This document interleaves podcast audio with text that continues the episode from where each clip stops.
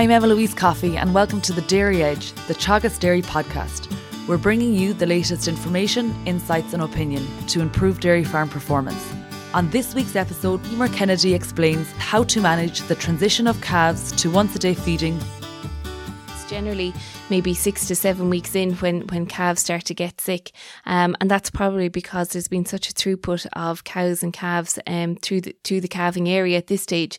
So, again, just to recap on the, the very basic principles the colostrum 123 rule first milking within two hours of birth and to feed three litres, and then hygiene, making sure that the, the, the sheds, that the any of the feeding equipment and any of the housing facilities are kept really clean once a day milking is now an option. Uh, can you go through the management of that and the implications on labour?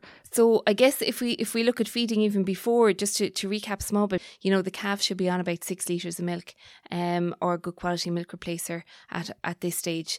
Um, once a day feeding is is a great option for, for farmers. It does reduce um labour. Um, any of the experiments that we've done, we have found that there's absolutely no difference between once a day and twice a day feeding in terms of the calf calf's growth rate. The one thing to remember is that the calves need to be um, at least three to four weeks of age before you put them on once a day, um, and that's for a number of reasons. One is that you know the calf's abomasum is too small um, to handle a large volume of milk, so that's six liters that we're talking about um, before before they reach that age. And the second then is that their rumen isn't um, fully developed, so you know they they can't take the nutrients from the concentrate that they're eating and they can't have a high enough intake um, of concentrate to to to sustain them. So then when it comes to actual once a day you know there's no problem. Like any of the experiments that we've done we have changed them straight from feeding the six litres of milk twice a day and just fed it in one feed. Consistency is one of the key things that you're feeding at the same time every day. So they have that 24 hours um, to digest it but just because you, you feed the calves once a day does not mean that you only check them once a day. You need to go back a second time and check them thoroughly and feed them their concentrate um, on that second visit because again you're you're trying to pick out any calves that may be sick and pick them pick them up quickly. Um, also, you will need a good supply of fresh running water um, and the concentrate, as we said, available with them. And you mentioned um, the the water and concentrate. When should we be looking at introducing concentrate, and, and what level are they are they eating at this stage? So, really, concentrate and water should be offered to the calves from a week of age. Um, you know, the concentrate, start them off on a coarse ration or a muesli type one. It like it, it smells nice, it looks nice, um, but you're only like really giving them a handful each, not expecting you to fill, fill the trucks and let them slobber all over it and, and waste it.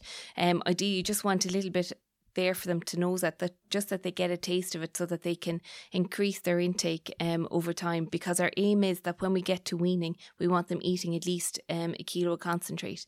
And you'll find that they're because they're growing their intake is also increasing. So you know they're going to turn to the concentrate as well.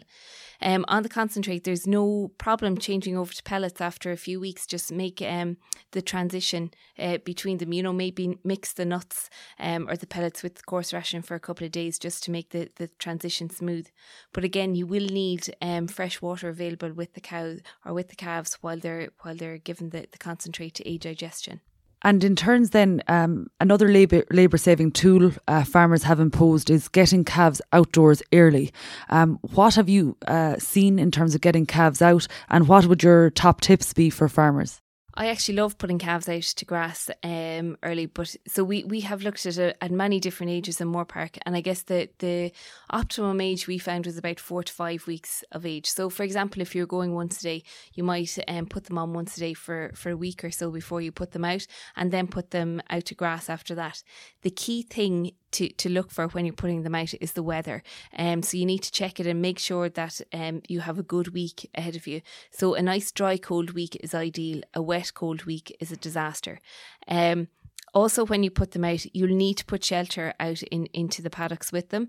Um, so maybe pick a shelter paddock that has high hedges, or maybe there's walls or that around it. So typically, what we would do is um, we we had these kind of homemade shelters, if you like, and we had a little floor on them to keep them up. Because what you'll find with calves is when they go into an area, they're going to poach it, and then they get tired and they lie down and you don't want them lying on a on a damp kind of surface um because they're only going to get chills and that from it so we we'd put two of these um shelters into into the paddock in a V and maybe face them like against the wall or the hedge or whatever, so that there's um, protection from the wind in, in any direction. Um, we found from the experiments that we've done that you do actually need overhead shelter because, for example, we used um, straw bales in an X or a cross shape, and where they didn't have the overhead shelter, they just didn't do as well. Their weight gain was a lot poorer. Um, but as you said, you know, it is big labour saver because it it um, reduces the amount of time that you're going to spend cleaning out out houses. But also there's additional advantages in that um, when you get some of the calves out of the house, you're actually reducing the burden in the house. So you're potentially keeping the calves, um, the younger calves in the house, uh, that bit healthier. And I guess it's important um, if um, farmers are considering um, housing cows outdoors, it's important they have a mechanism to transport the milk uh, to the calves rather than carrying it. So finally, Emer, if we consider weaning and, you know, what are your recommendations for weaning calves? So, when it comes to weaning, um, all research would show that gradual weaning is best. Once you gradually wean the calves over a period of seven to ten days, the post weaning check is a lot um, is a lot less, um, and they're going to do better in the in the post weaning period. So, you know, from from seven to ten days, I'd start cutting down the milk, reducing it down, um, and when you wean them, ideally wean them based on weight. Um, so, you know, maybe for a Holstein Friesian calf, about uh, ninety kilos, or it's about 15, 16 percent of their mature um, body weight that, that you're weaning them at.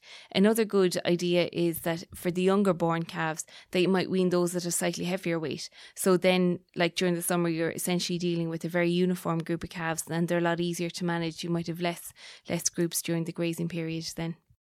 And for or for farmers who aren't weighing their calves, what is the recommendation for them um, for weaning?